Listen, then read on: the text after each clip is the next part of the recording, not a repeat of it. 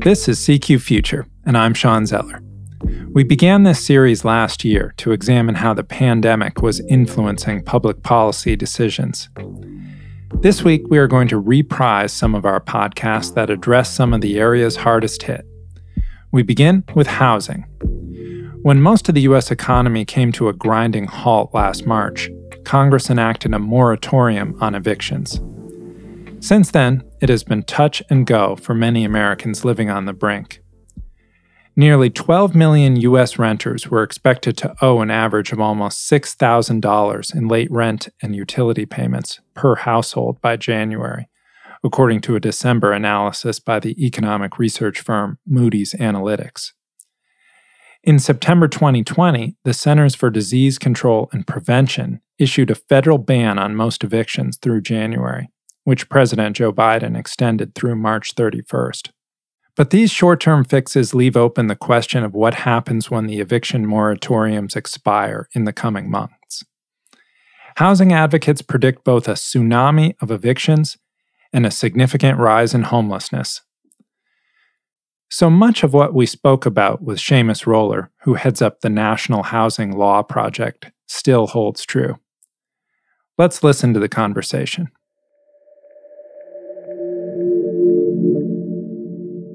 Well, welcome to the show, Shamus. We appreciate you joining us.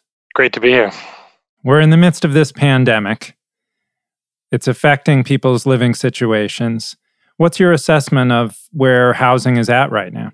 It's a difficult time, I think, both for tenants, especially, but also for landlords as well. In that, uh, you know, you're seeing really high unemployment, especially among lower income people. So, those folks who are making less than forty thousand dollars a year for their whole household are seeing, you know, much higher rates. The Federal Reserve reported that almost 40% of those households somebody filed for unemployment in March. So I think what we're seeing is people who are struggling to, to pay their rent, and especially as unemployment benefits start to phase out in some states and the enhanced unemployment starts to phase out, there are more and more people who are struggling to pay rent and struggling to pay their mortgage. Yeah, speak to that a bit because Congress passed at the end of March this uh, roughly $2 trillion relief bill, the CARES Act and it included the expanded unemployment benefits. That's an additional $600 a week uh, above and beyond what would normally be given. And it was extended to people who work in gig economy jobs uh, or self employed people who wouldn't normally be eligible.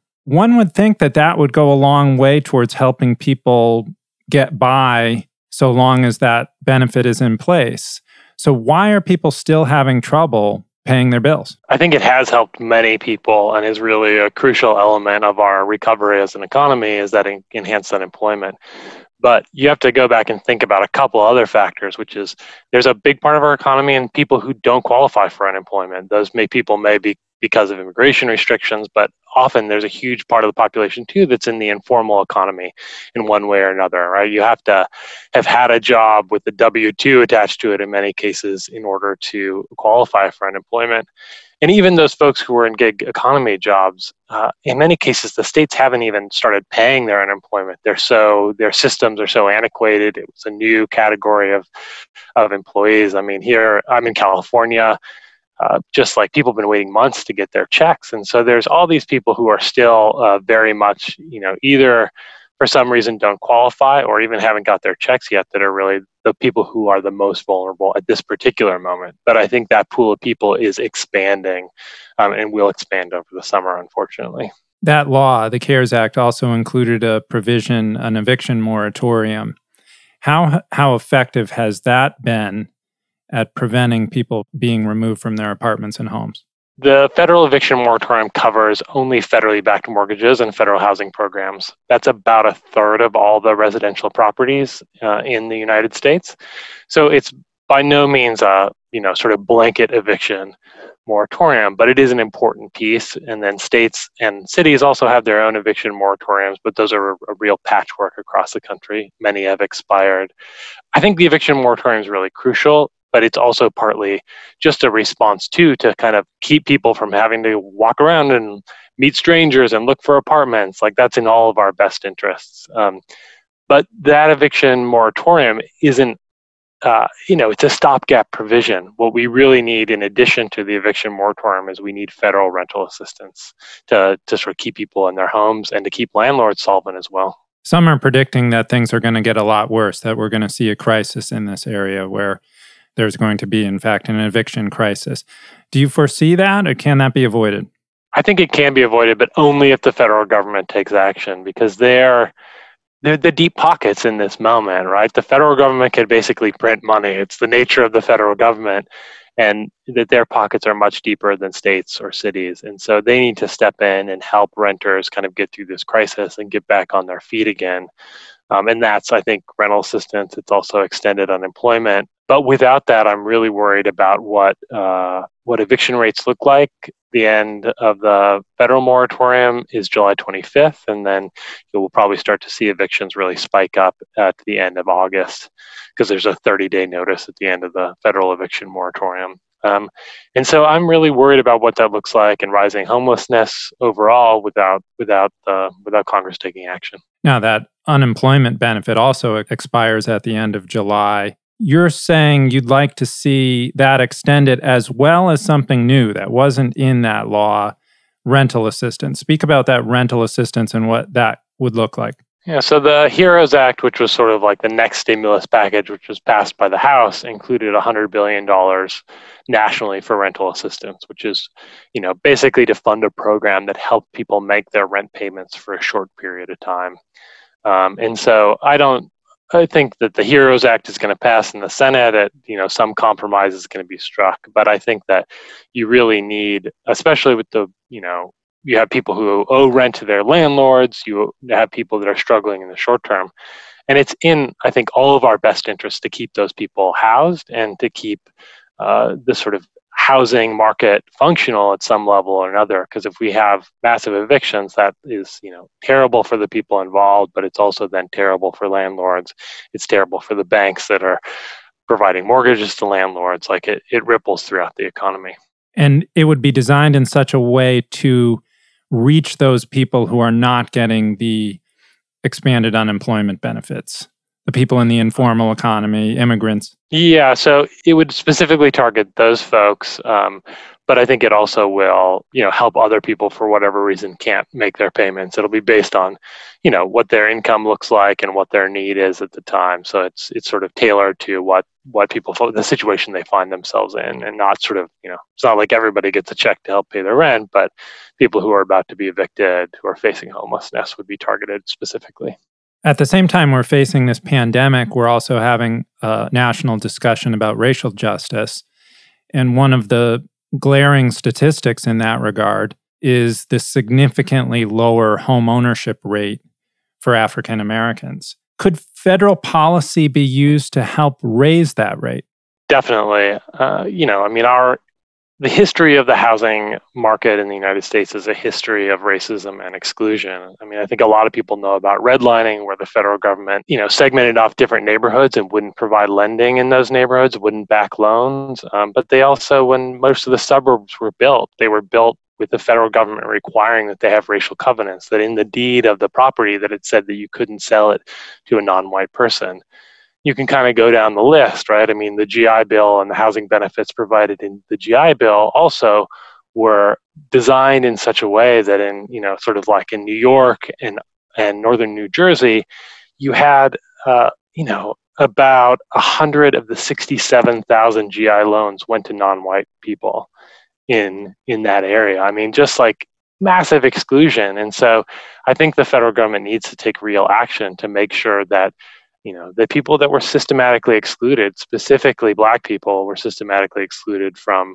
the benefits of the federal housing programs have access to those in the future. And that for me means like taking on exclusionary zoning right? The ways in which cities especially suburbs try to keep people of lower incomes out. It means uh, you know greatly expanding the federal housing programs overall and it means that making sure that we have uh, real enforcement of fair housing laws at the national level and the local level. Back to the issue of aid, virus aid. There's in the Senate, the Republican controlled Senate, there is not an appetite, it seems, for extending the unemployment benefit. nor for passing the HEROES Act that you mentioned that passed the House. So, given that, think ahead a few months. Uh, what could the future look like in terms of housing um, if the next bill does not include a, a rental assistance and unemployment, further uh, unemployment assistance? I think about it like this is that most of the people who are becoming unemployed right now who became unemployed during the pandemic, like they didn't become unemployed because there wasn't work for them to do. They are facing unemployment because we told them they had to quit their job, like they had to lose their jobs in order to protect all of us, to keep us all safe. Right? That their loss of their employment was as a as a way to protect all of us as part of this pandemic. And so I think we have an obligation to help protect them and to take care of them.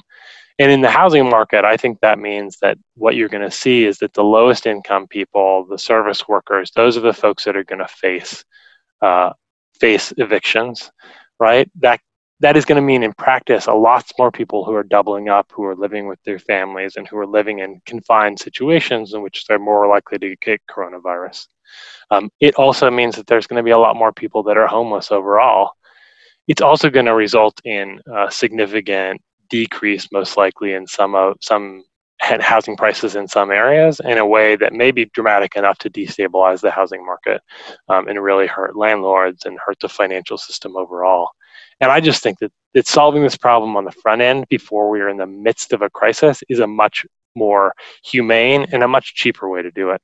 Shamus, what do you see as the hangup in Washington? I mean, there isn't a big groundswell for further action on housing, it seems. Why do you see that happening? I think that the federal government lacks any comprehensive housing policy, and that most other industrialized nations have one because they recognize that just sort of doing this willy-nilly is not a good policy. You know, mostly what we have is a set of tax incentives that benefit wealthy people, and that what we ought to be doing is like thinking about how more people get into home ownership and how we stabilize people's lives and help them be successful through the housing market. And that ought to be the way that the federal government thinks about this. But we don't have leadership in that area. Um, but I think that that's slowly starting to change. It's uh, it's an issue that presidential candidates are talking about in a way that they haven't for the last 30 years. And so, I see you know incremental change in that way and ambitious housing policies being introduced in Congress. But I think we have a ways to go before those get adopted. In an ideal world, what would it look like to unwind all the bad policy choices that have mounted over many years? I would think about a few things. I mean, one is to go back when you know, George Romney was the head of HUD under Nixon right after the right after the Fair Housing Act was passed in 68 and Romney really wanted to enforce this. He wanted to require that local cities and counties take real action to desegregate and to make sure that housing benefits reached all people, especially that they reached black people. And you know that got pushed back from local governments and nixon ended up forcing romney out and nobody's really enforced the fair housing act since then i also think that the that the department of housing and urban development is funded at about half of what it is what it was in the 1970s and that if we really started to think about what it means to provide housing as some level of entitlement that you could get access to housing assistance when you needed it would be a second step. And the third one, I think, is to make sure that we invest in having lower income people have access to higher income neighborhoods, that we prevent that economic segregation that so often is a proxy for race segregation right now. You know, that you could use a voucher uh, in a higher income neighborhood if you had one, right? I mean, this underlies some of the problems like we, you know, you go back and look at Ferguson um, and the you know and the protests in Ferguson. Ferguson's one of those few neighborhoods in St. Louis where you can use a voucher, right? It's it's segregated, uh, you know, not just by chance. There's policies that underlie the the broader problems that Ferguson had around race and policing. What do you see as realistic going forward in terms of policy changes? the Biden campaign has a pretty ambitious housing policy, and it's it's good to see that they included that in their platform overall. So I think that it's an indication of the changing attention to housing policy as a whole from the federal government. Um, I think that that's important, and in more investments and more enforcement. But I also think we need to pay attention to the way the technology is shaping the housing market as well. In that, you know, we are using criminal records and we're using eviction records as a way to screen people out sort of categorically from housing opportunities. And we know that eviction records and criminal records have huge racial impacts overall. And we're seeing this play out across the country right now and the intersection between race and policing. But that's much deeper than just sort of like the interaction with the police officer. It's the ways in which we use those records and we use that system in order to screen people out of other opportunities like housing. And so I think we need to pay attention to algorithms and the growth of technology in determining who gets access to housing and the way that that replicates segregation as well. Shamus, we appreciate you coming on the show. Yeah, happy to be on. From all of us at CQ Roll Call, Thank you for listening.